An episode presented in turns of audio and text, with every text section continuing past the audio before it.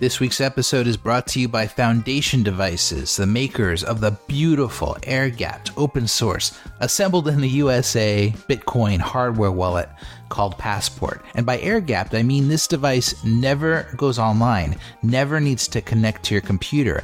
Every time you connect your hardware wallet to your internet connected computer, you're running some risk.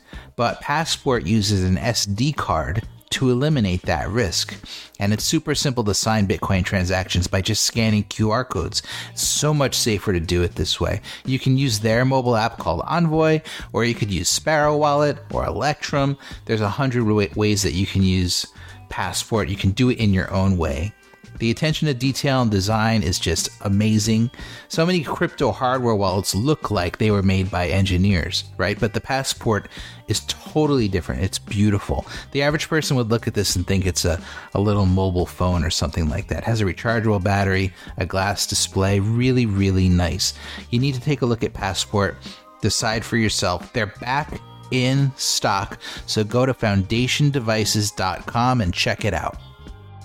This week's guest is the inimitable Frances Coppola. She's an outspoken writer and speaker on banking, finance, and economics. She's a well known critic of cryptocurrency, the author of a book called The Case for People's Quantitative Easing, and recently she had a pretty high profile run in with British politician Nigel Farage when he claimed his bank account got closed for political reasons. We'll get into that a little bit in this conversation. Let's get right to it with Frances Coppola.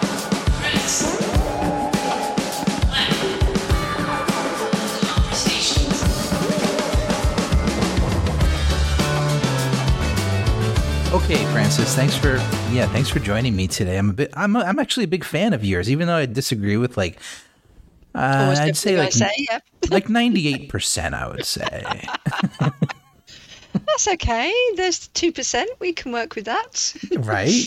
I think I first came across you because of your your outspoken views on Bitcoin.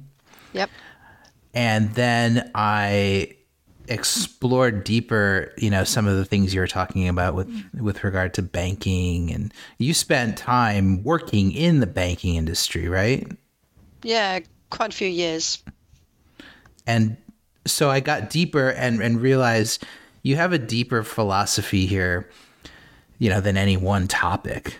So that's why I wanted to talk to you. I wanted to find out more about how you think and uh, how it relates to some of the topics that are going on today, like you know, like things that concern me, like CBDC mm-hmm. technology and and things like that. That ultimately, you know, my major concern with stuff like that is government micromanaging my life in the long term. You know, and so, but but like I wanted to get first a sense of what you think.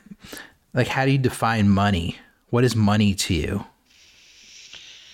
Fundamentally, to me, money is um, is is a medium of exchange. It's how we transact. It's how we trade with each other, um, and money is the means of trading with people we don't know, people we don't trust.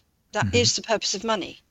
We're doing transactions with people we know and trust. We don't use money. If you, you know, if, if with family members, for example, we don't necessarily use money. We use money when we're dealing with people who are more distant from us, who maybe we don't entirely know, uh, or who may be, and the other reason we use money is to do with what they call the double coincidence of wants, which means that, say, if the, the problem with barter, everybody thinks it all come from barter. So if I've got like two kilos of potatoes and you've got um, um, a kilo of carrots or something, we can do a trade except that we've kind of got an implication that assumes that, I, that at the same time I need carrots and you need potatoes. But if we don't, if I say need carrots in a couple of weeks' time, but you you need potatoes now, then um, if you see what I mean, then we've got mm-hmm. a we, we've got a, a, a, timing problem. And money solves the timing problem. It's like a, it is. We can use the, correctly use the term token about money money is a token, it's a representation right. of, of value. It's a, a value that can be cashed in at a future date for something real.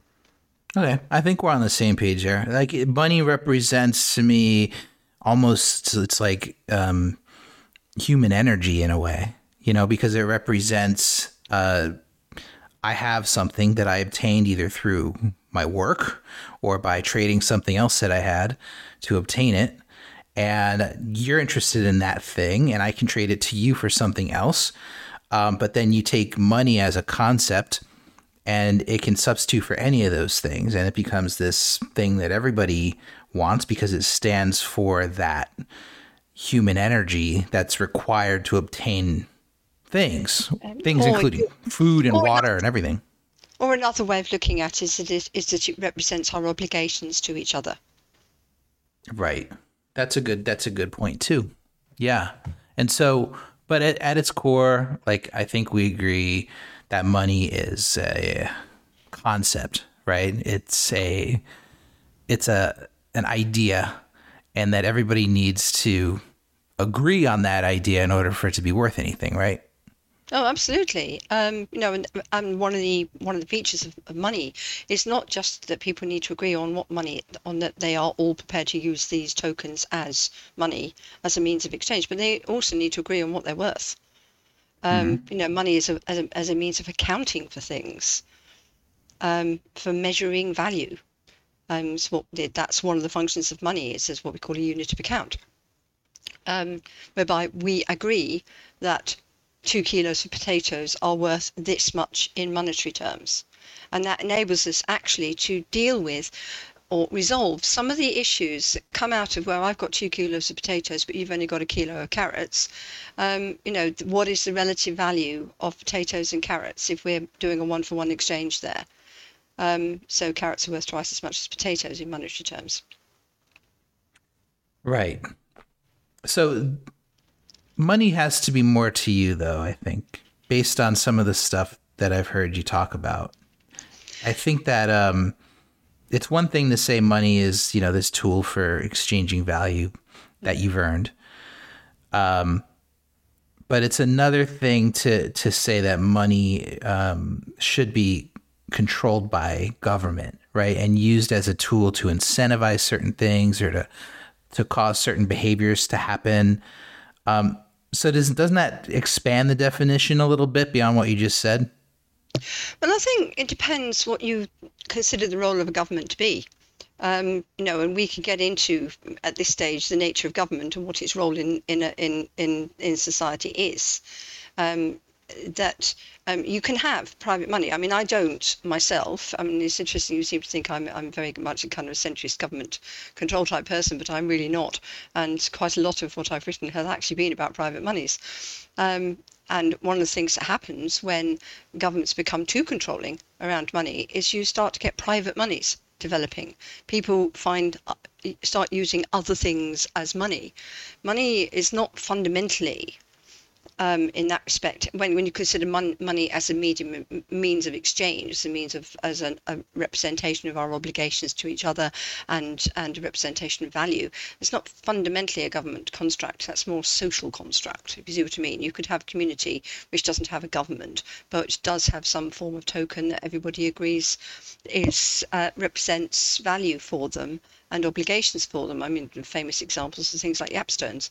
Um, so but there's a second there there is another way of looking at it which is that i think money also uh, conveys a sense of identity of who we are as a people who we are as a nation who we are as a community. And if you are part of a community that has a government even if it you know never mind what kind of government that government that is it doesn't have to be a democratic one.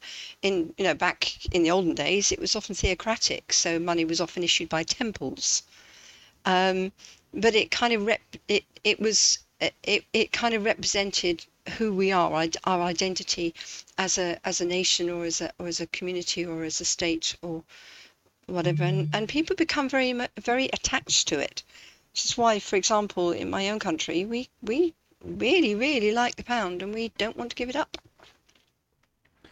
So when you say it represents you know the the the people in a way or the identity of a nation, do you mean that money can be used to mold the identity of a nation through its supply, through restrictions on it, through creating new money. Is that what you're talking about, or am I missing that? Partly. Um, it's more. Um, it's it's kind of related to also governments mandating um, what makes what weights and measures will be used that type of thing. So again, we've come back to my own country, the UK, great deal of debate following our departure from the EU about whether we stop using metric measures and go back to Britain's unique set of imperial measures, measures that we used to use um, when I was a child and that in some parts of our economy we still use. And there are people who really, really want that to happen because for them it's an expression of our sovereignty as a nation. It's who we are. It means we are different from them. We use a different set of weights and measures. We use a different money. It's part of our identity. I guess part of why I'm asking these questions is because I've heard you and seen you talk about um, the idea that new money should be created to to solve social issues, right, and to solve wealth inequality and quantitative easing and all that kind of stuff, which which indicates that, and that's what I was alluding to before too, is that that type of um, policy. Those policies basically go beyond just, and they almost, to me, they they nullify the idea of money as that um, symbol of of your time and your energy, you know, and they turn money into a tool for government to manipulate the behavior of people, whether or not it's for good or for bad is a different story, but it is about how can we incentivize and, and, manipulate people into doing what we want them to do because we think it's for the better, for the greater good. Like to me, that changes the definition of money to a certain extent, almost mutates it. It can do, and I don't rule that out. And when we talk about CBDCs, there are issues around that that concern me greatly. But but fundamentally, if you are seeing money as simply a means to an end, um, what is the means to an end that we want? We want people to be able to transact with each other. We want people to agree on what uh, what the value of uh, value of things is. We want people to be able to to to build up wealth. Those are the three functions of money. And if you are and if you want that to happen, if you want people to be able to do that, then you have to have enough money. Now, your community may may create enough tokens itself just organically um, but in in countries and um, states that have governments, historically, money's always been created by government, and the question is then, how much of it do they should they create, and who should have it? Um, and I'm actually not very into governments necessarily being totally in control of um, either of those. So you're, how would you describe yourself politically? Centre. Okay. I'm very pragmatic, but I'm kind of politically neutral, really. Right now in the UK, I, I, I'm probably a little bit lefty, but that's only because my government is, everybody here has lurched so far to the right, um, which is, and in America, you're even further to the right. So I guess I'm probably a bit lefty, but, but I'm certainly not this kind of sort of, cent- and, and I think perhaps a more helpful way of looking at it, I've found found more helpful, is how authoritarian are you? Um, and I'm not very, despite, although I believe in, in sort of things like equality and social justice and so forth, I'm not very authoritarian. I'm not very into government sort of state mandating things. Um, so when it comes to money, for example, we've had at intervals since the um, 2008 financial crisis, we've had people proposing that that banks should lose their money creating powers and all money should be created by governments. And I'm going, no, no, actually, what we have, believe it or not, is actually a decentralized system whereby money is created by commercial banks in response to demand for loans. And the only and the interference, if you like, with that from government concerns the the um, provision of the underlying means of, of settlement between banks, but it doesn't affect um, what banks do. But we do interfere with how banks do that because banks can be really very criminal things, and that's all to do with the rule of law. Right.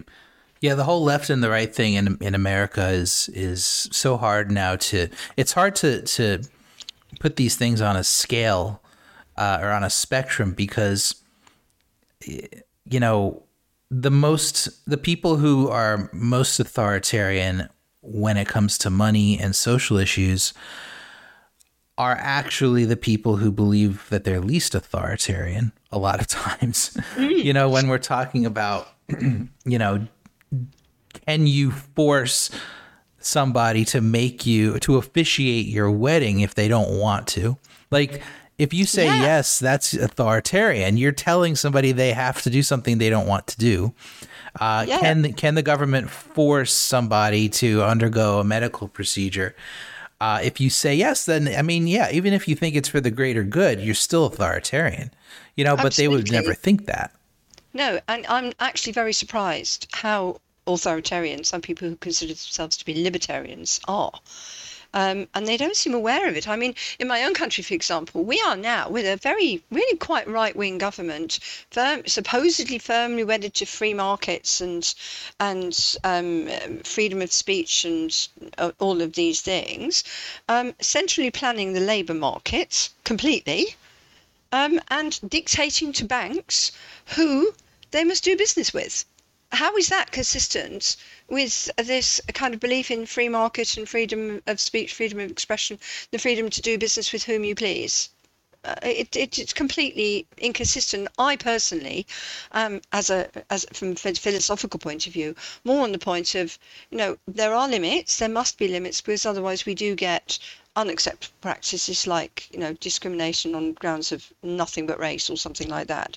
Um, but within those limits, which are kind of mandated by human rights legislation, really, um, businesses, people, so should be free to transact with whoever they want to transact with. And if that means saying, I actually don't want to give you a bank account, then that's okay. Yeah, so you you had that run in, that memorable run in with Nigel Farage yep. on a news program. I don't know what it is because I'm American and don't watch British TV, but when it's you and it pops up on Twitter or YouTube, I'm going to watch it. And I watched that. And um, just to summarize, what I understood from it was his bank account was shut down. These memos came out that showed that people in the bank were concerned about his political views.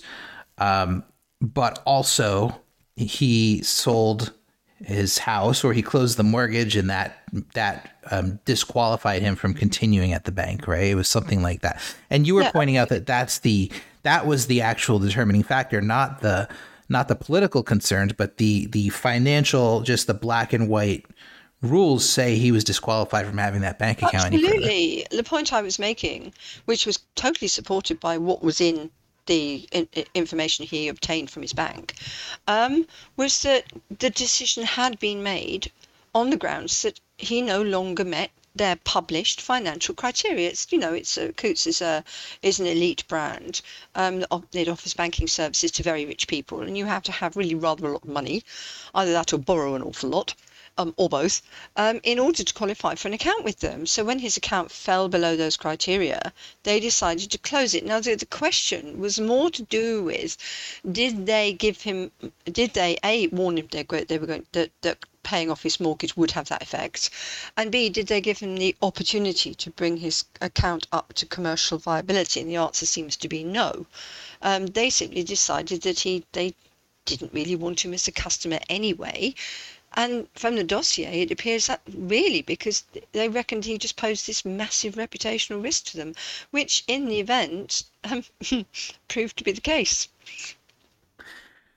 So, like everything that I read, and I, I heard what you had to say about it, you know, and and I read about it and uh, saw what you were posting on Twitter about it. And to you, it's it's a very black and white issue, you know, with regard to why they closed it. Um, but but I mean, first of all, you can clearly see why he would make this argument, right? Like you can understand that point of view at its core, right? Even if you don't agree with it. I can understand the argument. I just think it's wrong, and I think it's based upon a misunderstanding of banks. I mean, I if you actually sort of look at banks, I I don't I don't hold a torch for banks know, I am not a shill for banks. I, I know what they're like. And banks fundamentally are motivated by money. They will take on um, the most awful people if they think they'll make money from them. Um, but if they've got somebody who is not earning them very much money um, and who is a reputational risk to, to them, which means that some of the things he do, given he had actually disclosed to the press his banking relationship with Coutts. He'd done that in 2019, it's in the Times. So it was a matter of public knowledge that he banked with Coutts. And they were concerned that something he did might cause them reputational damage, by which they would mean drive away customers that they want, drive away shareholders, cause the bank's share price to crash, cause them to lose um, revenue in terms of um, you know income from lending or just or income from deploying uh, people's um, their high net worth customers um, wealth um, in productive ways. So from their point of view they would have been looking at it as the risk to their revenues to that that he presented. He wasn't mm-hmm. earning them enough and he was a risk and he was creating risk that they would drive other people away. And you have to look at it like that because this is how banks um, this is how banks work. Even the risk, um, you know, when we're dealing with money laundering risks and things like that, with banks, banks will launder money, and they do, if they think that the amount of money they'll make from money laundering is more more is enough to justify the risk of being heavily fined if they get caught. Right? Yeah.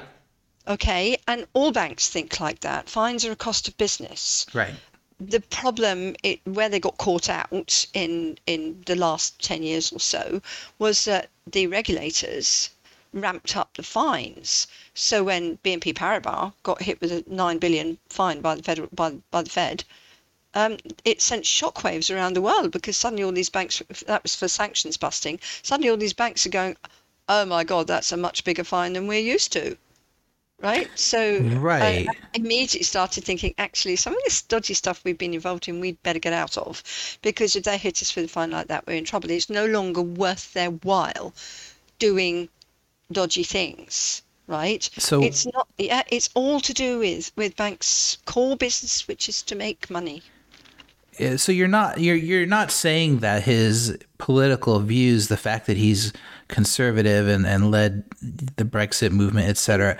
You're not saying that that didn't play a role. You acknowledge that that played a role yeah. in the situation. You're just saying that it wasn't about the actual political views. It was about the fact that they could cost the bank customers and hurt their reputation uh, yeah, in the long exactly. term.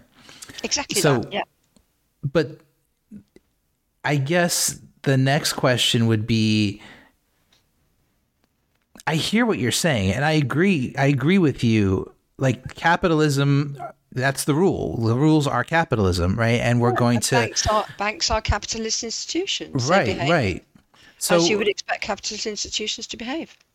Uh, but on a social level on a societal level don't do you think that there's a problem with that kind of precedent where a bank can um, and I'm not saying that there should be laws against this or anything like that. I'm just thinking like on a sort of a philosophical level. And let's mm-hmm. substitute because in my head, okay, we can substitute Nigel, Nigel Farage for for um, anybody you know on the on the left, right? It's like or anybody who's a minority, you know, or anybody. Let's say all of a sudden transgender people become persona non grata for whatever yep. reason. And if you are um, banking a transgender um, or leader, activist, right, somebody who's who's out there, you know, pushing for for transgender rights, and a bank decides that having that now the the tides have turned and people don't like transgender people anymore right and it's like okay now we're going to that this is a reputational negative for us to be banking this person mm. uh, do we start to get into dangerous territory where money starts to act as a censor in a way? You know, and capitalism starts to act as a, a, a control mechanism for tyranny of the majority? Yeah, we absolutely do. And that's why we need safeguards around this. So I'm not saying that banks should always be able to do exactly what they please. Um, which uh, um, we have human rights legislation and we need it.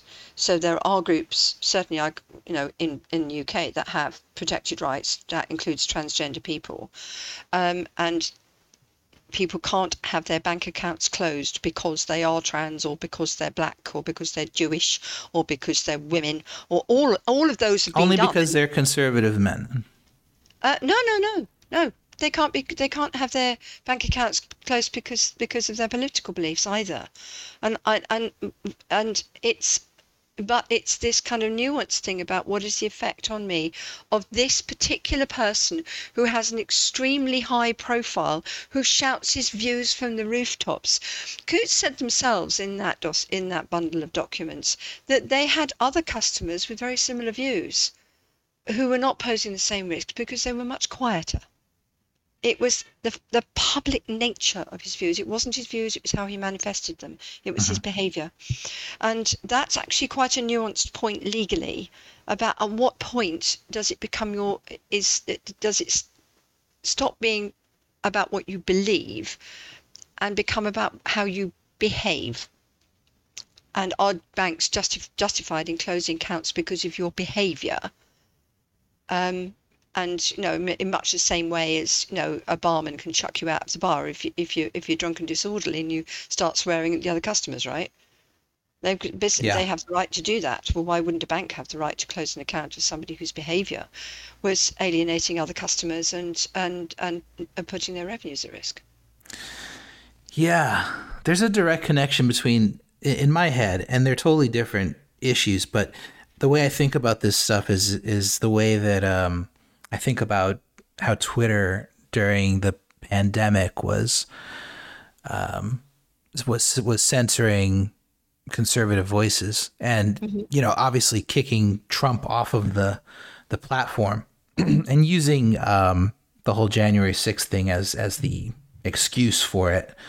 But in reality, as we all know, and as we've seen, you know, in leaked documents and stuff, it was really about uh, the same kind of thing: reputational risk to the platform. Like, what kind of liabilities does this create for the platform? Is it worth it? You know, do we? There's a reason that that um, you know they kept a lot of left wing voices that were just as violent, you know, just as insightful as uh, as Trump was, and but- but they got rid of Trump, you know, and so it's it's kind of there's this movement throughout the world to um, try to extinguish um, what's perceived as as conservative voices. Uh, you know, and, conservative is is a broad term, you know, but it's more like non-traditional. Um, I guess nationalist to a certain extent. Well, I would say actually they are traditional, and that's the point. Actually, is that the is is that the, that it, to the extent they're being extinguished is because people don't want those kind of very traditional views coming back. Um, Do you think they should be extinguished? no, actually, I don't. Um, I think within reason, um, all people should have the right. Everybody has the right to their to their to their beliefs, um, and within reason. And like I said, this is about behaviour. What do you mean They have the within right- reason? though? What No, no, that? no. I'll, I'll explain. I'll explain what I mean. okay. Um, I'll explain what I mean. That people have the right to express those beliefs as well, and the, the limit to that for me is actually when expressing those beliefs starts to um, uh, trample on the rights of others. For example, if it's abusive, that's not okay.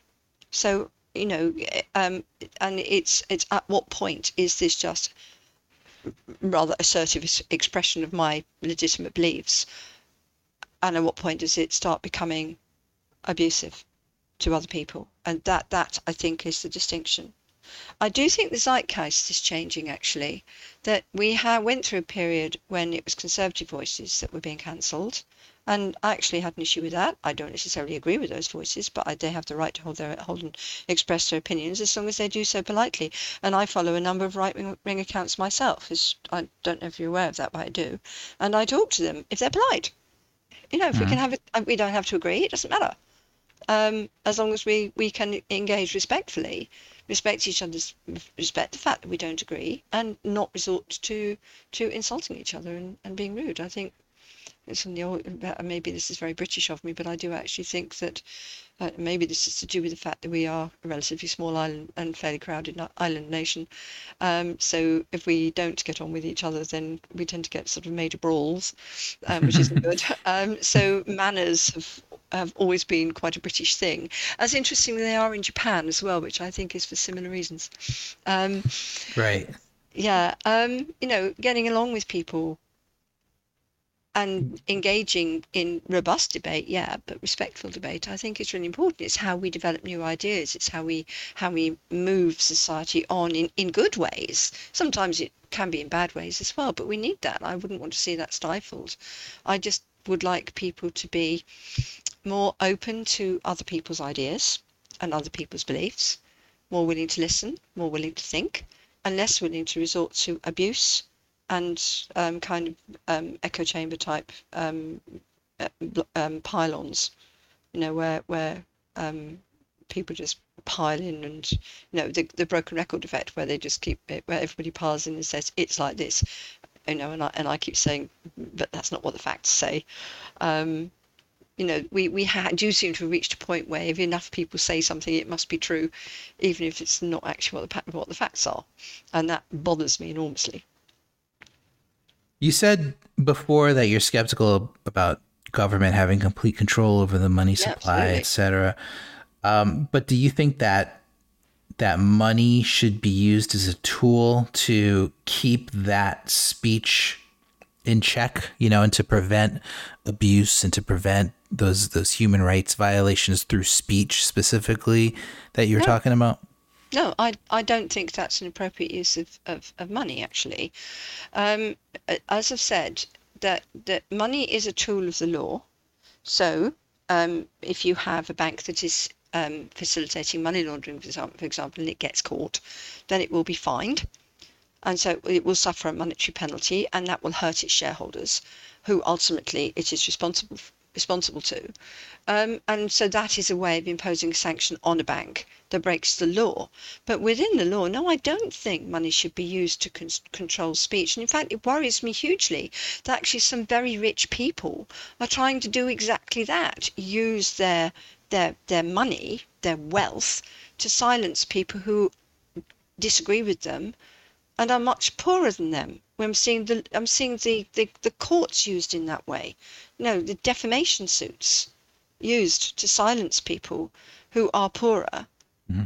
and who are dissenting voices, and that's not right. And I don't think the government should do that either, by the way, but I, I see it as more of a problem of very rich people who may be in government or may not be in government, um, basically abusing the law um, because they have money, monetary power, and, and that's not not right. No, justice should be available to everybody. Is the situation in Britain similar to the U.S. with regard to banking? The U.S. banks are are heavily controlled they're mm-hmm. heavily regulated, obviously, and they're practically at this point. I like to consider them as branches of government, as as agents of the government, basically, because they're enforcing the monetary rules of the government. They're they're completely controlled as far as what they can do, how they can act, um, and they they have to comply with regulations with with KYC, AML, bank secrecy laws. They have to reveal information to the government about their customers.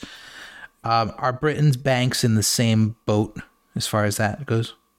Yes. Yeah, I, and actually, banks are worldwide. There's very few places that are not operating that kind of of control of, of banks. Um, really, because and and it's fair to say that certainly the KYC AML industry has grown up in the last um, decade or so. Um, really, because otherwise we have got a problem as societies with um, criminal activity and and um, uh, kind of law breaking really. Um, and so all jurisdictions control their banks because if they don't, banks can be used to facilitate law breaking. So do you? Mm-hmm. Um, I mean, all businesses to some degree are controlled by the law, and all businesses therefore. Um, and all businesses can suffer monetary penalties if they break the law. So, in that respect, that also is using money to control what businesses do.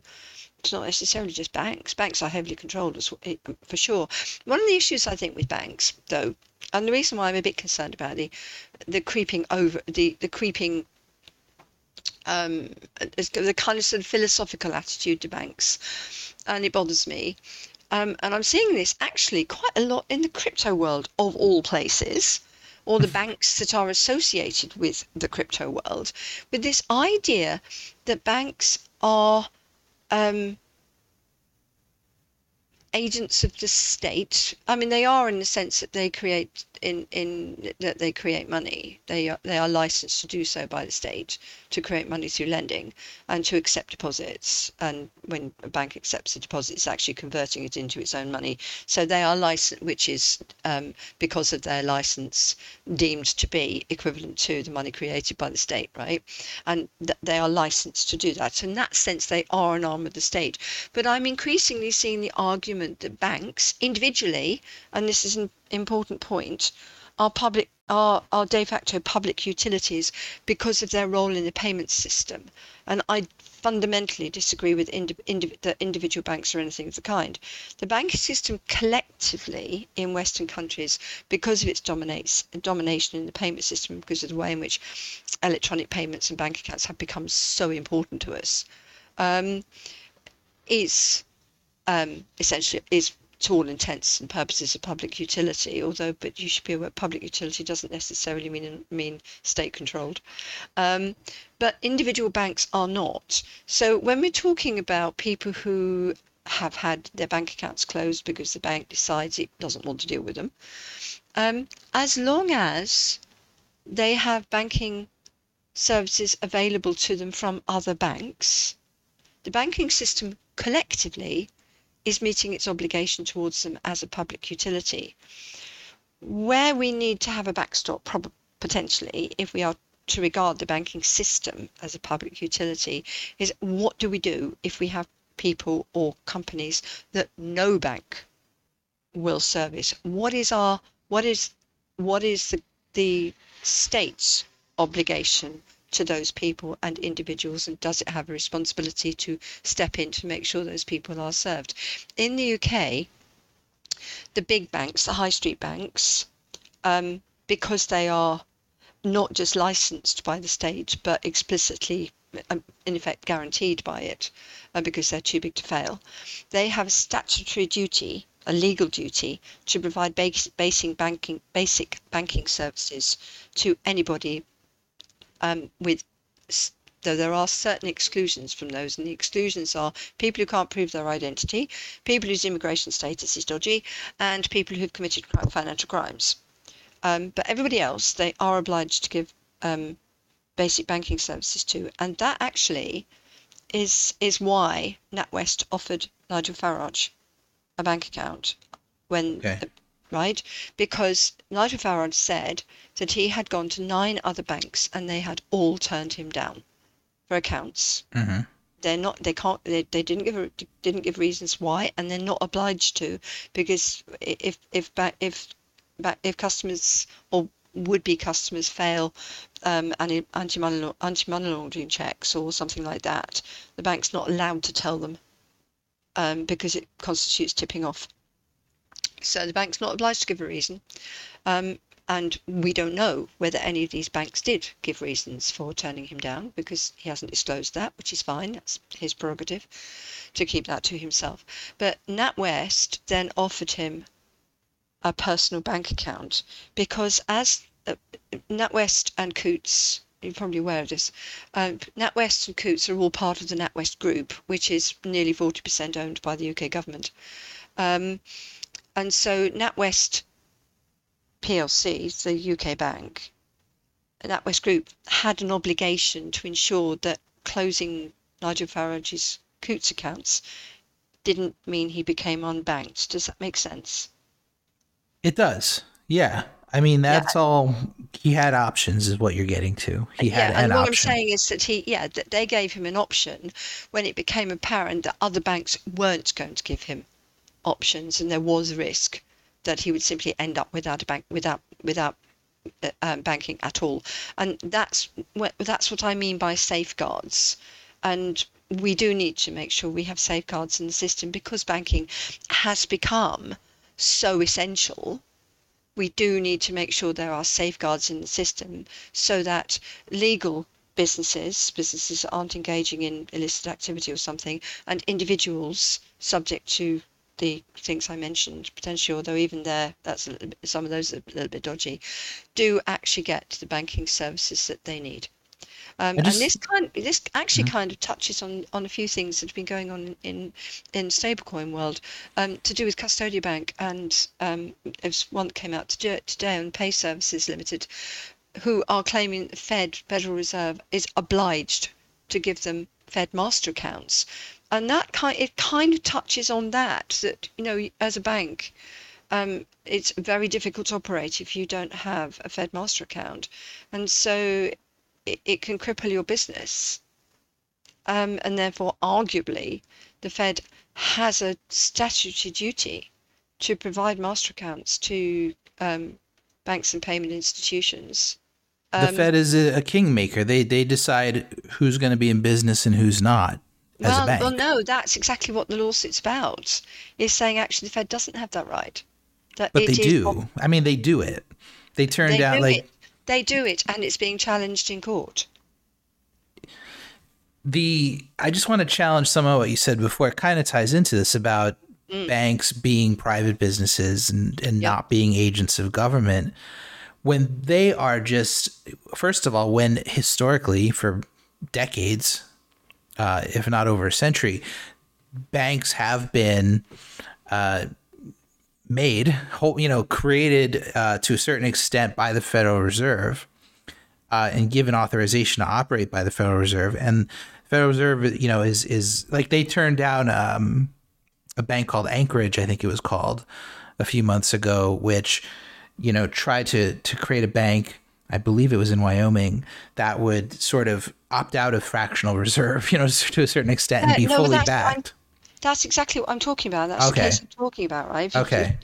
let me talk it through because in America it's different from the UK, right? In America, you can have you have state chartered banks, right? So Custodia Bank, Pay Services Limited, um, and and so on are are are licensed banks, but their licenses are is- issued by the states. That was also true of the bank banks that failed. So mm-hmm. Silicon Valley Bank was a California chartered bank um, Signature Bank New York was a New York chartered bank, right? Their licenses are issued by the states. Um, some of them are also federally supervised, federally regulated banks, the bigger ones are. Um, but when you're dealing with these state chartered banks, the problem you've got is that the state chartered, they are banks by virtue of having their state charter, their state license. And the uh, argument is that, the Fed, is that if they are licensed banks, um, but not members of the Federal Reserve System, the Federal Reserve doesn't have the right to turn them down for a master account. That's essentially the argument that Custodia is making and Pay Service is making. Um, and and the argument that they present some kind of risk because they've got a, a non-traditional banking model they're doing um, full reserve banking or whatever they're doing doesn't wash right. because the Fed has an obligation and the only, I was looking at this earlier, and there is a, a, a contested case as with the three split three way decision. The courts really don't seem to know what to do about this yet. They're basically saying, you know, there are it's a very fast moving situation. Facts are developing, so they can't give a full statutory interpretation at the moment. Um, but there is a contested case involving a credit union, um, which was turned down for a Fed master account on the grounds that under its state laws, it could deal with um, um, businesses uh, dealing with marijuana. Um, but under federal law, it couldn't. And it was turned down because it, the um, companies, because it couldn't guarantee that it wouldn't deal with companies who were legally within its state dealing with marijuana, but illegally mm-hmm. federally. And that's a peculiarity of the US legal system that you can have this conflict between state and federal law. We don't really have that here. Yeah. Um, it's a feature, by the way, not a bug. oh, for sure. It's a feature. Actually, your states have a considerable degree of independence. Yeah. And yeah, and you know, and in a way it's a check on, on federal power that states have that. Um, but it does create for some very complicated lawsuits. Yeah, yeah. Let me um, just take this out of the weeds just a little bit and reframe it because the way that I, I like to approach this kind of stuff, specifically like with this Anchorage Custodia thing, where they want to create a bank that's fully backed, does not have this situation that every other bank in America has where they don't have the cash, they don't they can't honor every deposit. They want to create this bank that offers people full security, full, you know, peace of mind that the money is there. If you deposit money, it's there. Mm-hmm. And they want to do that because there's demand for it. Obviously, people want that. Um, so there's two ways to look at it, though. One is from the government's point of view. From the government's point of view, and uh, when I say government, I include Federal Reserve because it's all connected, and to yeah, say absolutely. it's not is nonsense. No, no, so that, that's absolutely correct. like the you know money creation policy, interest rates, it's all coming from yep. the government. So um, from their point of view, it doesn't fit. It doesn't fit. It breaks the puzzle. It exposes the system to a certain extent, right? Because having even one bank connected into this system that's fully backed breaks the system. It, it, I don't think it does. No? I don't think it does. I'm going to disagree with you there because we need diversity in our banking system. It's perfectly okay to have full reserve banks. It does not mean all other forms of banks will die. Historically, full reserve banks actually don't tend to last very long, and the reason for that is that they're fundamentally unprofitable um, unless they start doing things that they really shouldn't be, really shouldn't be doing, and then they get stamped on. Um, so um, I'd be interested to see if this time is different. But um, but there is no reason why you can't have a banking system that has fractional reserve banks in it and full reserve banks in it. Let me give you an example. Back in in the history of the UK, in Scotland, we had things called trustee savings banks.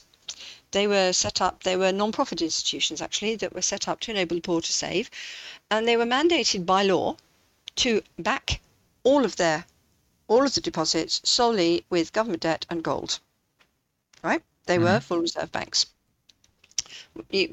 Bank reserves a long time ago. Bank reserves kind of were gold then, so this is full reserve, right? Um, they coexisted with fractional reserve banks. The problem you have when you have full reserve banks coexisting with fractional reserve banks, and particularly full reserve banks that don't pay interest on deposits. Now, these ones actually did, because these were savings banks, they did pay interest on deposits. But the ones that these new types that are popping up don't pay interest on deposits. And actually, we saw with with um, the banks that fell, Silicon Valley Bank, Signature Bank, uh, Signature Bank New York, Silvergate Bank, all of them were actually operating a similar model within a fractional reserve bank. It was like like a, a, a part of their business that was full reserve, or supposed to be. Um, the problem you've got is that that's all fine when interest rates are low because there's not a great deal of incentive for people to move their, their savings out of a savings bank, a full reserve savings bank, into a fractional reserve bank that is doing lending and therefore can offer them higher rates. But as interest rates starts to rise, start to rise, that changes. And we, the, the trustee savings, the savings banks in the UK died in the 1970s when interest rates rose.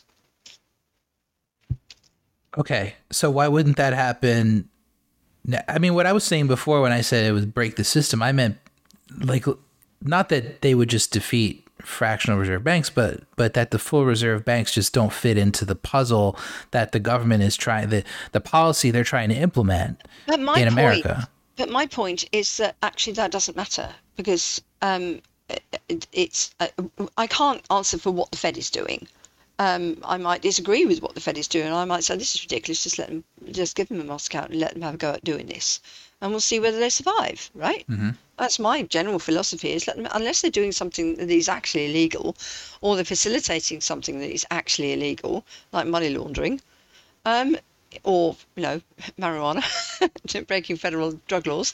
Well, right, um, of course yeah, then let them do it. I, I don't actually have a problem with that at all. But I, it's, I if they don't, it's it's it's almost what you're saying is there's no technical or fundamental reason that they can't have this exist within the U.S. monetary system. So it must be political.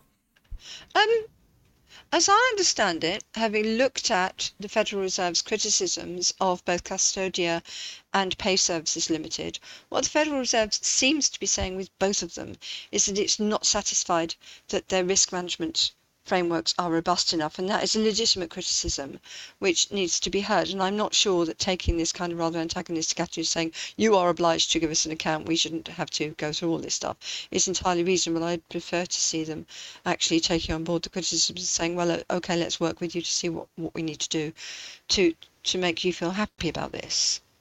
Um, I, I just I feel we may have gone to legal action too soon and not pursued the negotiation. But then, on the other hand, Custodia said they and Pay Services both said they issued their request for master account kind of like over a year before, and and which is you know why the Custodia took them to court to try and force them to give an give an answer.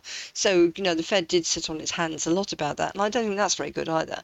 You know I'm not certainly not saying the Fed's behaviour in this has been been been right at all, but as a principle, I would say Yes, if people want to, to create a full reserve bank that doesn't pay interest on deposits, that provides fast, efficient pay services, payment services, that backs all of its assets with central bank reserves and um, short dated uh, uh, uh, short dated treasury bills or equivalents, right? Because you don't want duration risk creeping in as we had with Silicon Valley Bank, right?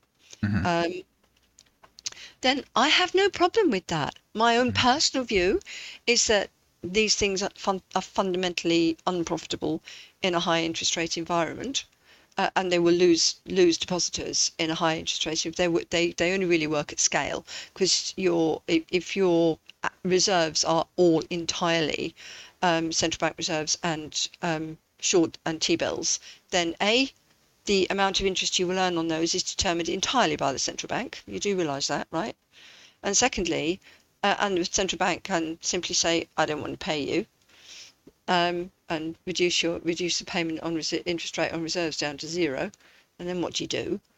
Um, and um, anyway, it's kind of hoovering up pennies. The spread between um, the spread between your deposit rates, your and and and you're, you're really um, um, your assets, the asset side of your balance sheet is the lowest lowest earning assets. Um, you see right. what I mean? Your net interest yeah. margin is not going to be very good.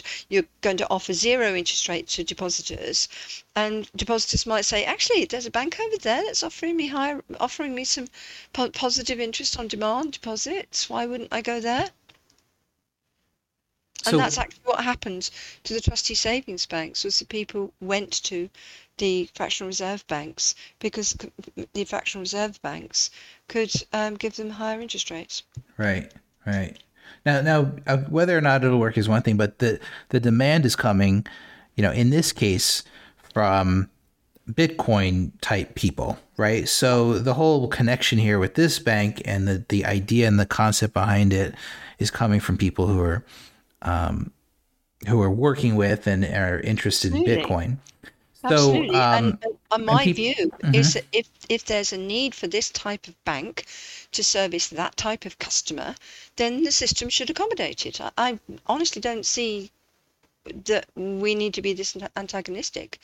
Okay, so the the idea here, you know, obviously was let's take some control out of the government's hands to a certain extent. Let's have a fully backed bank um, let's have some peace of mind. And that's coming from the mentality that Bitcoin tends to offer people, which is, you know, um, this sound money idea, you know, this hard money, this out of the hands of the government money that exists. It's not fiat, you know, it's it's completely separate and programmatic.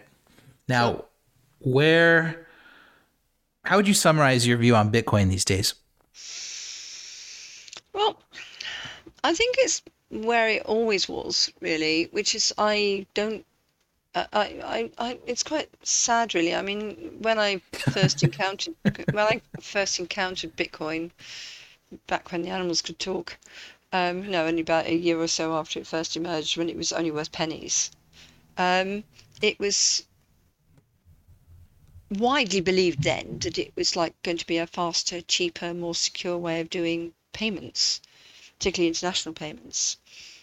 And then we had the scaling problems and the block size wars and all the rest of it, and it, and it morphed into this store of value and the valuation hit skies. And I think where we've ended up now is that it tend, seems to be regarded as some kind of risk asset, um, which I think is a little unfair. my my view on Bitcoin is we do need monies like this. We do because no government should no government should ever have complete control of money. So we do need private monies, and Bitcoin is is is a good a good money for people who are in repressive regimes. There's the quote: "Bitcoin is a good money." I've got it. I've got the soundbite. I'm going to be using that on Twitter later. Under some circumstances, it's a editing. very it's a very niche okay. use. Okay, there, it kidding. has certain good uses, and I've said this before. This is nothing new about this, Chris. I've said this before that actually, and and it's shown by the evidence that people who are in um, regimes where the government is is playing a fast fast and loose with the value of money. So hyperinflation, very high inflation. Bitcoin is is is a place you can escape. Is a, a money you can escape to. So what's we wrong with it? Um, um, and in in regimes where the government is is denying some people the means to transact, deciding who can and who can't get access to this to the to the payment system, for example. Again, Bitcoin is a good is an alternative. I I've never ever disputed that. You know, financial inclusion in some countries, Bitcoin is a good choice, but it's a niche use. It's never. I don't think it's ever going to be the worldwide um, uh, mainstream money that I think big, many Bitcoiners wanted it to be. The Bitcoin standard that people went on about, I mm-hmm. don't think is ever going to happen. So just as a as a tool for holding value, as a tool for separating some part of your life from the control of a fiat money supply, yeah. uh, you believe it has use in those cases? It has in some cases have has use. I mean, you have to look at the alternatives. What alternatives are there that people can use under those circumstances? And the biggest alternative in places like Venezuela is the US dollar. So it might well be they simply use Bitcoin as a bridge to dollars because um, what they really want is dollars. Right. But even that's a legitimate use. Right, right, right. Do you think that um, like how much do you can you because i know in the past i think we've even had exchanges about the technology that supports and, and makes bitcoin work and mm-hmm. the decentralization of it do you see yeah. value in the in the idea that this type of technology is actually decentralized do you believe it's decentralized like do you believe that it's um, sustainable in that way okay i think the problem it, it was kind of an unforeseen effect in Satoshi's original design because he didn't envisage the creation of mining pools. Now, I know they're kind of cooperatives, but when you have um, cooperatives like that, um, groups of people banding together, um, then your decentralization is effectively reduced because they're banding together and operating together as one um, by virtue of being in the pool if you see what I mean. So your, mm-hmm. your entities are you've got a much smaller number of actual individual entity, entities. It's not as atomized as, as it ought to be. And that is a concern. That said, Bitcoin is probably more decentralized than a good many other things, where you know decentralization is in, name only, what somebody called it. Um, and I think that Bitcoin is is is more decentralized than many other thing, uh, things, but but I do think it is not as decentralized as Satoshi envisaged, and that we all hoped it would be. Do you think it's the most decentralized form of money in the world, though? No, frankly, I don't. What is? This is going to blow your mind, but taking across the globe as a whole, remember, I'm not talking about individual countries here, I'm talking about the world as a whole. The most decentralized form of money is actually the banking system. Come on. No, I'm you serious. You can't do this in the last few minutes of the podcast. Yes, I really can. it's a decentralized form of money. The banking system. So, but is the, the banking global, system a form of money? No, but but banks create money. Right. See, this is, I think, I, I, I, when I'm discussing with crypto people, they can't get their heads around it, saying Bitcoin is not equivalent to say Visa or Mastercard or or um, J.P. Morgan. It's not. It's more like the Federal Reserve um, because it's creating base money. What Mhm. banks create is a layer two above that.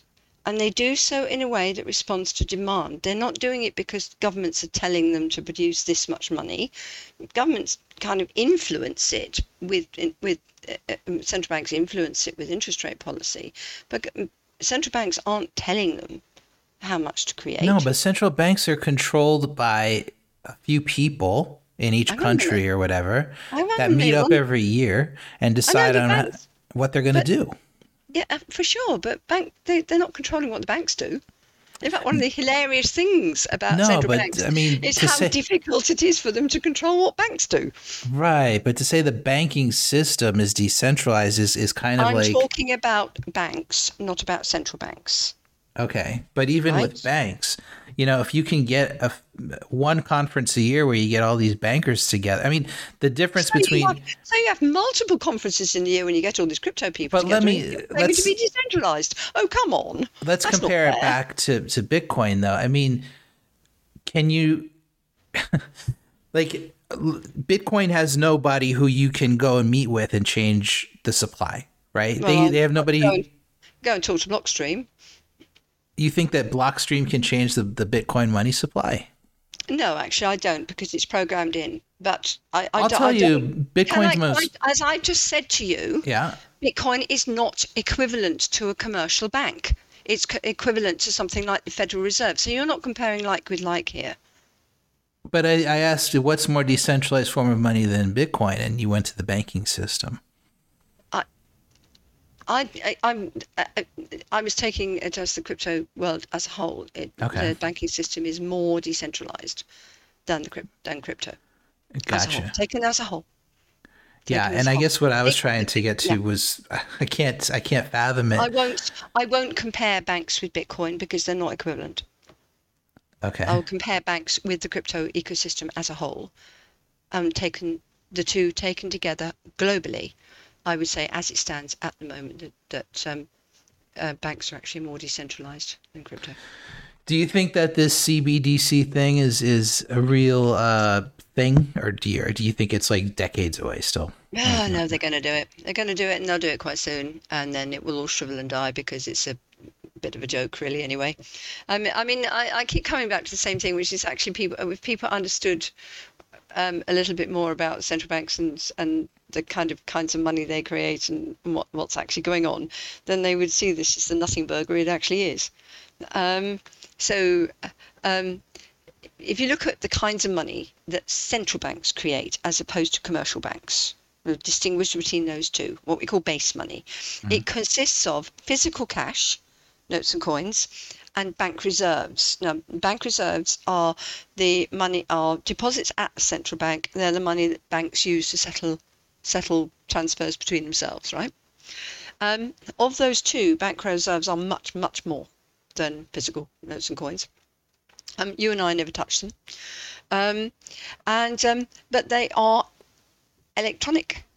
They are digital money. Okay, so they're not on a blockchain. Does that matter? When you're talking about CBDC, central bank digital currency, it doesn't have to be a blockchain based uh, money, does it? So, what is the difference between a CBDC and, and bank reserves? The difference is who can get at it. So at the Yeah. moment, at the moment, you could say the banks have a CBDC already. They've had it for 50 years, actually, because it was, goes back to the 1980s, electronic reserves, um, 1970s, 1980s, around about then, um, right? That's been in existence for a very long time. Um, what the CBDC argument about, debate is about, is whether central banks should extend access to central bank digital money to businesses and individuals? And if so, in what way should they do it by allowing businesses and individuals to have accounts at the central bank as banks do? Or should they do it by issuing a bearer instrument equivalent to physical cash? So, an electronic version of physical cash. That's the debate that we're having.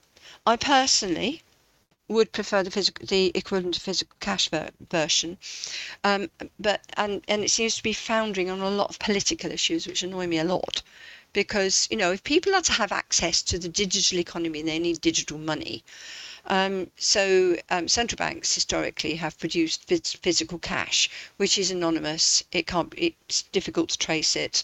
Um, it's it's government money that government really can't control we need something equivalent. We, we need something equivalent, arguably. If you're going to go down the CBDC route, then what you should be doing is something equivalent. Um, digital money that is anonymous and can't be traced. It could be produced by government, but it's founding on political issues, and that's really where the need for private monies come in. Because if government can't do that, can't you can't have an, an anonymous, uh, anonymous digital form of money. Well, you can because, government, because governments are trying to control it. Because governments are terrified that it'll facilitate mon- money laundering or something. Right. You need private monies to to, to plug the gap, and because uh, seems, seems to me is where crypto falls. It comes in. Because we live in a world where everybody has to be treated like a criminal, just in case you are a criminal right? Isn't that what it boils down to with money? It is what it boils down to, but but we have also have to accept the fact that actually a proportion of society are criminals, and the rest of society need to be protected from them. I think don't that we? the CBDC isn't no, that called the rule of law? No, I don't agree with that. Uh, I don't agree with anything that starts with you know. There, there may be some criminals, so everybody should be treated like a criminal. I mean, this all, you know, this is this is the what we go through at the airport. This is what we go through at the bank. I just saw a story yesterday that uh, in order to turn on your the, the a new vaping device that's coming out, or you can vape nicotine or whatever, you're gonna have to connect it to your phone through Bluetooth and scan your driver's license. Yeah, I mean, for but, me to um, I when I go to I'm in Tennessee, then but then you need to argue about your your your federal laws well, I mean, you know, it's federal and state. I mean, it's it's if I go to buy a beer here in Tennessee, I I'm an old, you know, I'm I'm in my late 40s. I have gray in my beard, but I have to show my driver's license. I always say to the cashier who's like 18, I'm like, Can you, you need to you need to you you you, you cracky you you you lot are control freaks, aren't you? Here in the UK, if I go down to my supermarket and I buy a bottle of wine, right? And I take it to the self-service till, um, and I scan it, and a little light will go up, and a attendant will come over, and she will um, get her her will sign in with her account, and there will be a button on there that says the uh, the customer is obviously over 21. well, they can't do that here anymore because it, press that, and I don't have to show anything. She would just do it on the basis of what I look like. But some people may get offended. You see, so we now have to check eighty-year-olds' driver's licenses. No, but we don't. Uh, you see, you you you not need to. You see, we're much more libertarian than you are. It seems because we don't do that. People in, in the UK it's really don't soon. have that kind of. No, it's not. It's oh, not. Yes, it because, is. Honestly, we don't even have identity cards. You get all of our social problems just a couple of years later. We just don't. Anyway, yes, I'm very aware that we have this kind of sort of creeping control, and, and I don't like it either.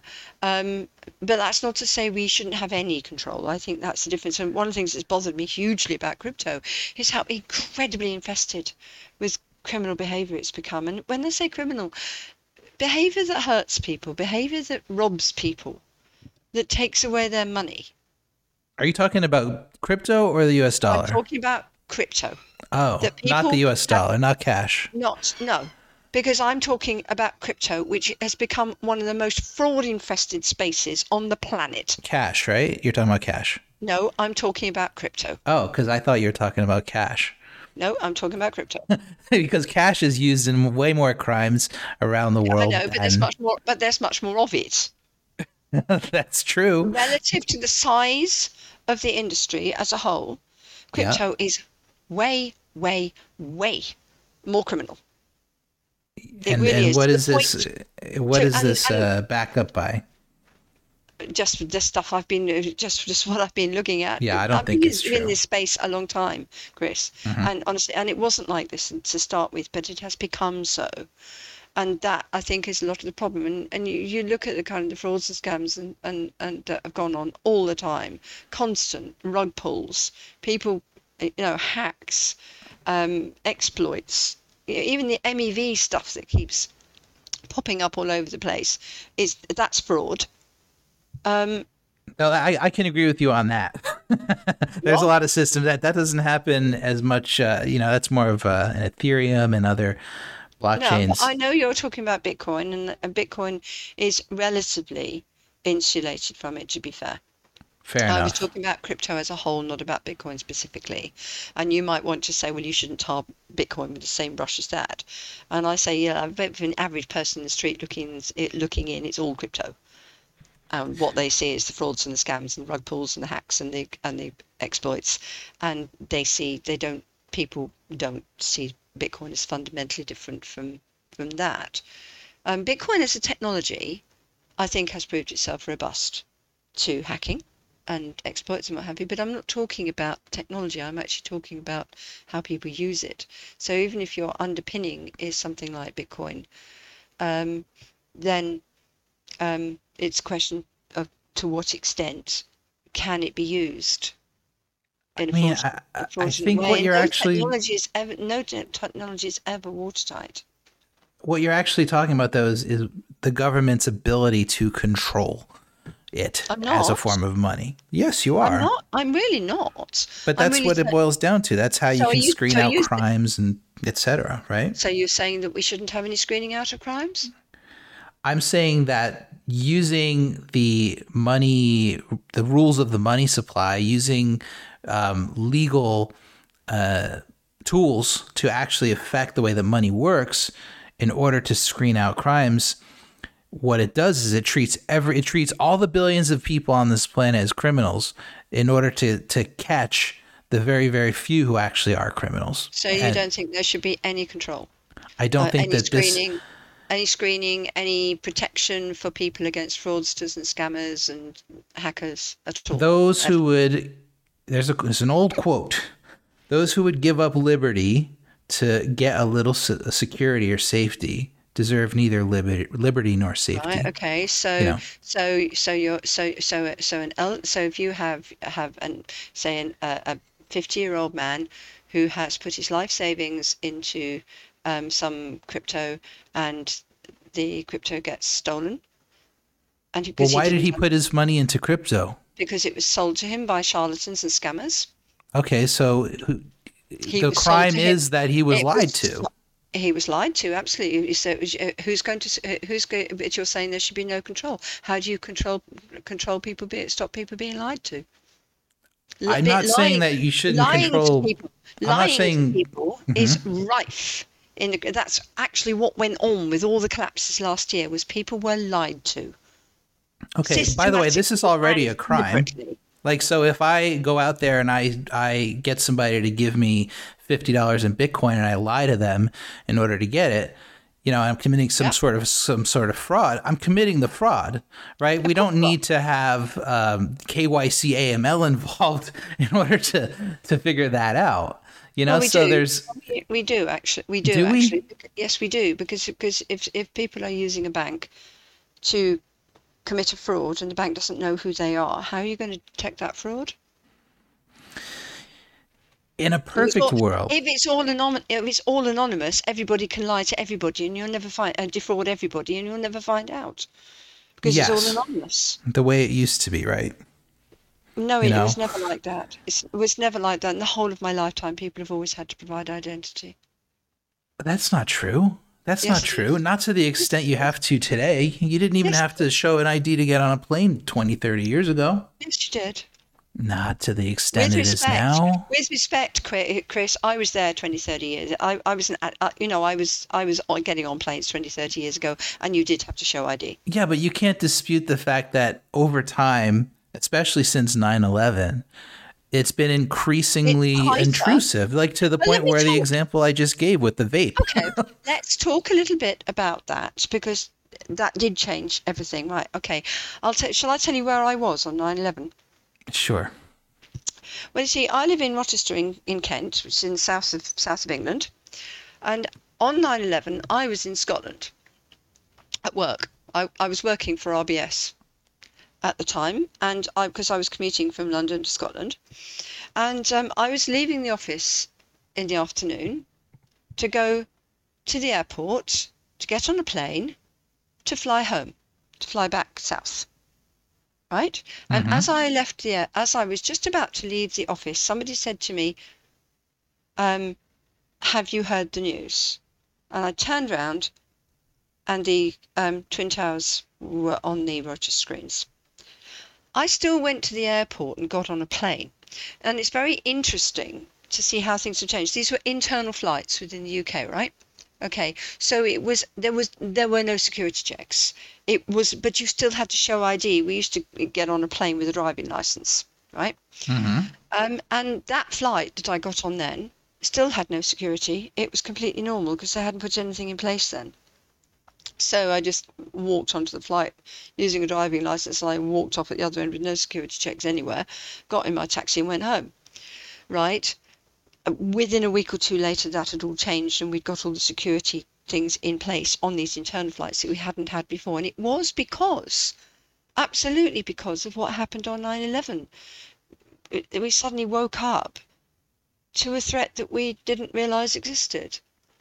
Um, now, the dis- response to that may have been disproportionate. Certainly, some of the things that were put in place then, Can I just back that up one sec? I don't mean to interrupt you. restrictions about what you can take on planes are gradually being restricted. And, But you know, said- perhaps being relaxed, perhaps they should be.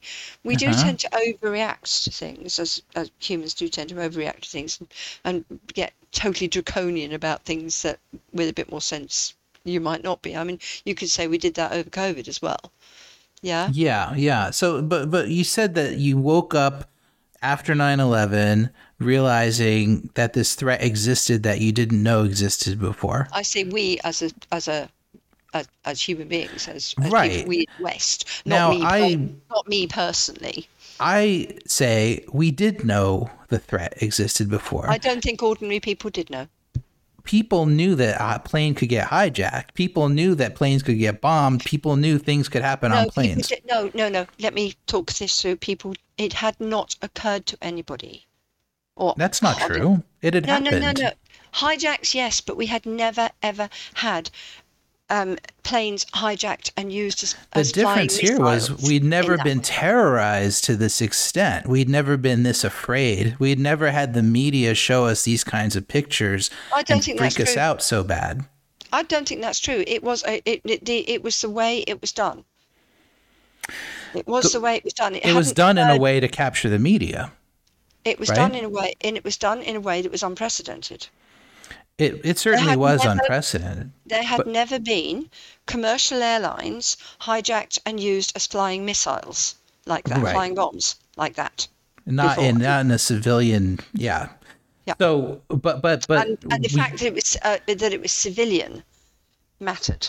Yes, but the controls that were added immediately, like you're saying, they weren't added only because we suddenly discovered that could happen. They were added because people were afraid and they were they were able to see it. They were if this had happened 100 years before, nobody in England would have cared for uh, you know at least a few days, maybe weeks because they wouldn't have had But access still- to the But TV. we, but we still would have had the restrictions when they caught up with it. I don't think you that's- can. that's I debatable. don't think you can assume. I don't think you can assume that we'd not have those restrictions. I don't. Here's think where. I'm going with it. I think that 9/11 was was one of the first times where we had a global sort of panic, a global fear-based situation where Oh no, we've we had those multiple times in the past. Multiple times. It's ridiculous to say that was the first one. global instantaneous. You know where where you have access. You didn't have We had access. news wires. We've had news wires since the 19th century. Yes, but you didn't have access long- to those types of do you think images. it- How long do you think it t- took for images of of uh, for, for news about about the Titanic sinking to get back? Right, but when the It was- Titanic sank, it did the whole world within two days suddenly institute new ship regulations, or did people stop taking cruises immediately upon that happened? No, it be, you on 9/11 you had access to those images So it took a little. So it took a little longer. That doesn't matter. You still had changes to shipbuilding regulations as a result. of Okay, that. So but regardless of that. One like of the important one of the important changes that happened as a result, as a direct result of the Titanic disaster, was that, and it remains in place to this day, is that ships must now have enough lifeboats for all the passengers on board. Before Titanic, they didn't have to. Did you know that? That was a change made as a result of the Titanic disaster, and the change is still in place today. Right. So the difference between that and 9 11, COVID, every other situation we're talking about right now is that now it happens the same day. If the So Titanic sank today, tomorrow every ship would have the lifeboats. The it, back when the Titanic, you know, maybe it happened over a period of years, right? Where it you know it it's was speeding up. The change was much faster than that. The reason I'm even in this debate right now with you is that I wanted to loop it back to CBDC because uh.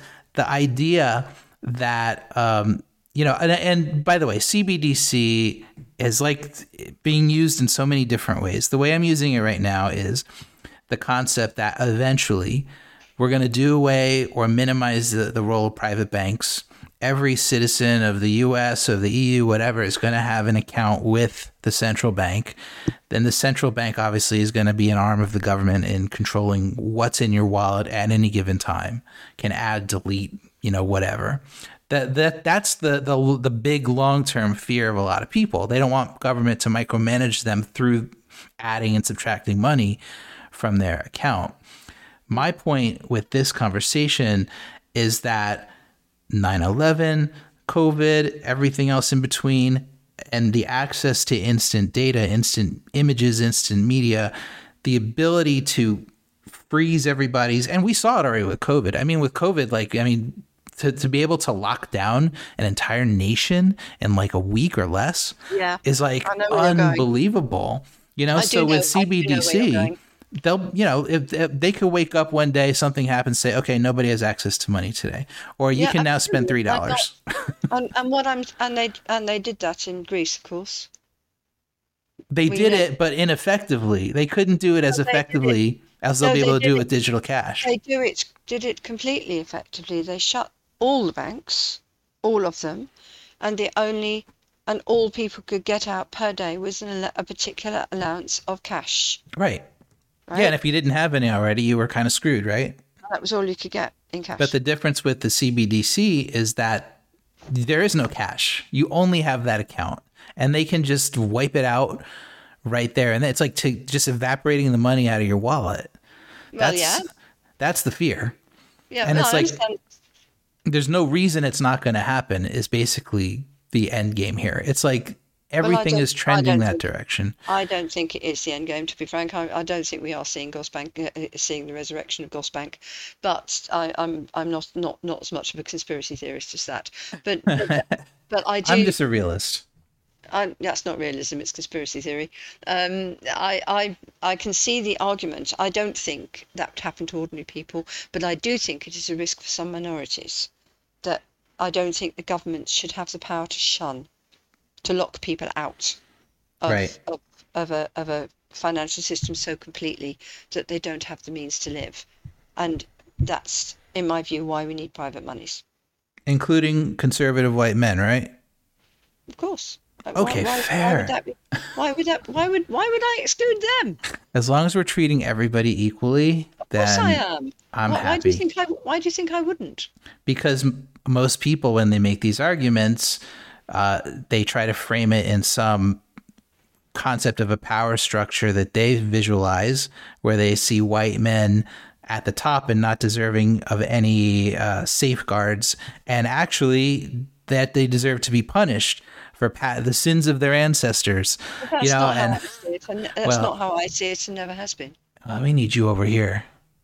I, Because I really getting- don't. I really don't see it that way. I don't. I uh, conservative conservative men should no no more be shut out of things than anyone else. Fair no, enough. equality has equality has to mean equality, and if that means that some people, uh, it it can't mean that some people are discriminated against because you're cross with them. right. because because of things that have happened in the past. That, that's not that, that's not equality. It just isn't. So no, I don't think. It, it, and for me, if uh, no government should have the power to deny someone the means to live. I'm very disturbed by where my own government is going in in this respect. We already they already have the power to deny some people the means to live, and I don't think they should have that power. We're on the same page there. Um, well, listen, I've I kept told you. you I'm really. I told you I'm really quite lib- libertarian, and that might surprise people. You are, see? Yeah.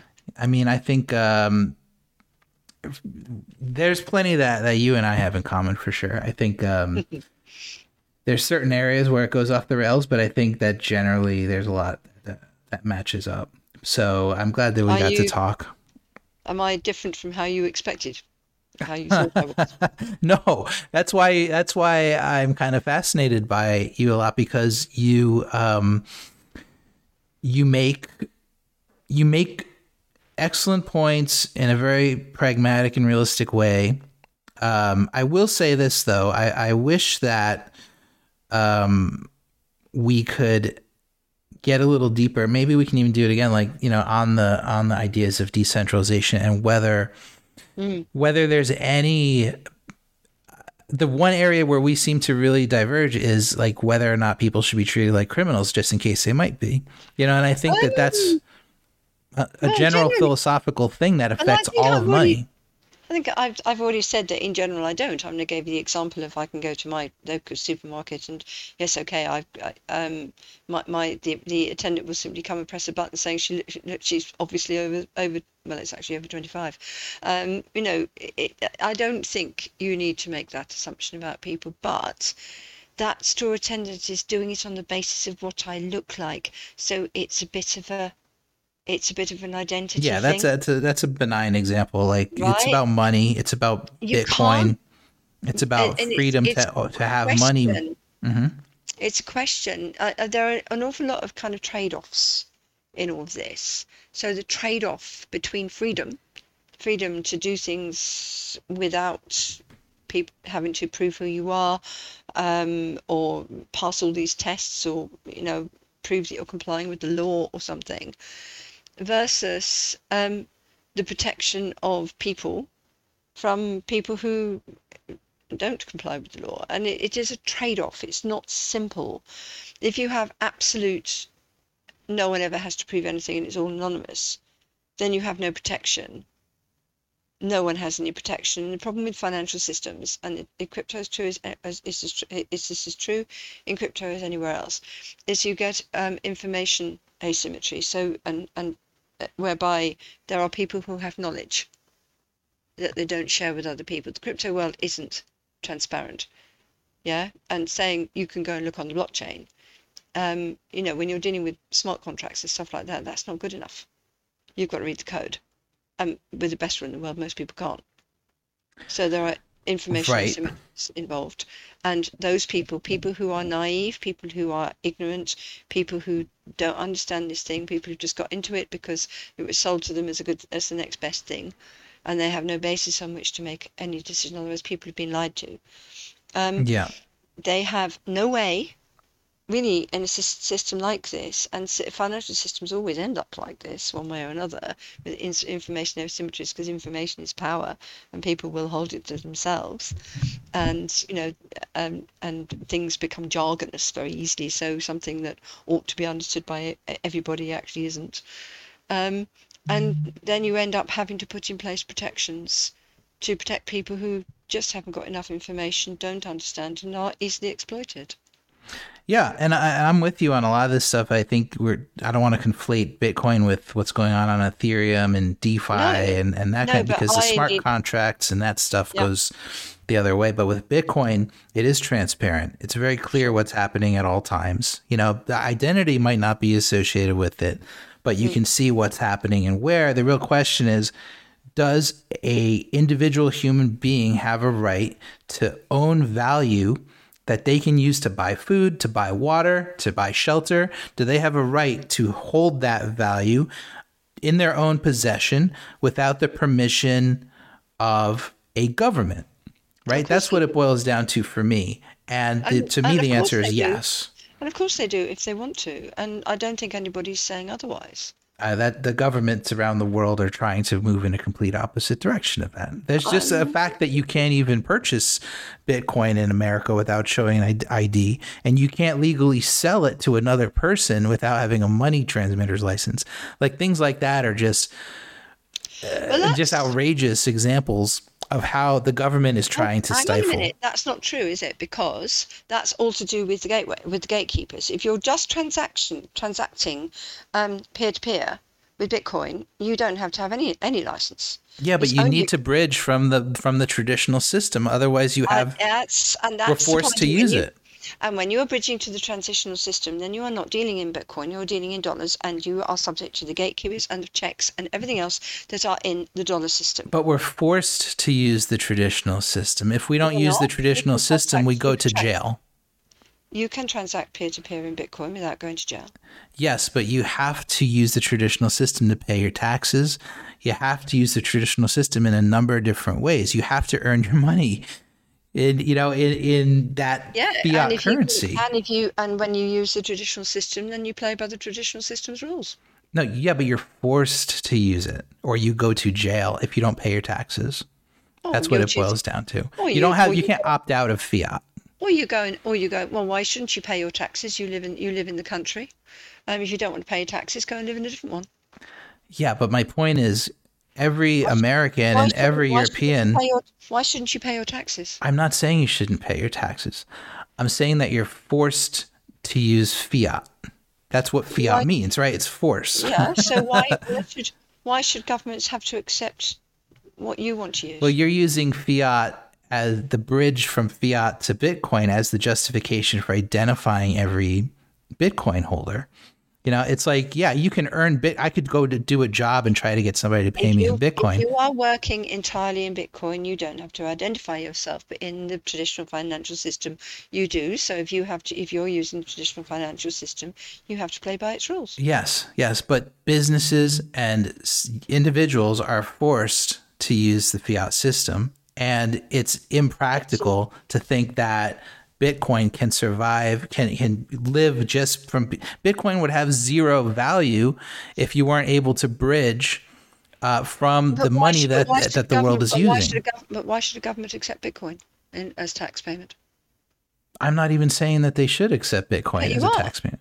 I'm But saying that they should allow people to opt out of the fiat system. I believe that. Not without, not, not, no, because that amounts to not paying taxes.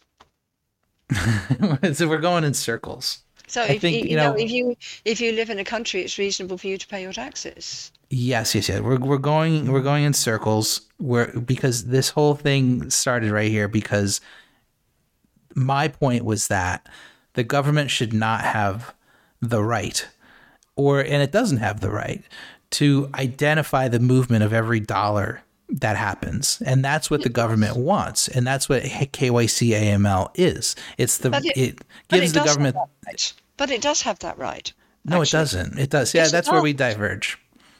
That's where we diverge. It has that right only because people are forced to use the fiat system.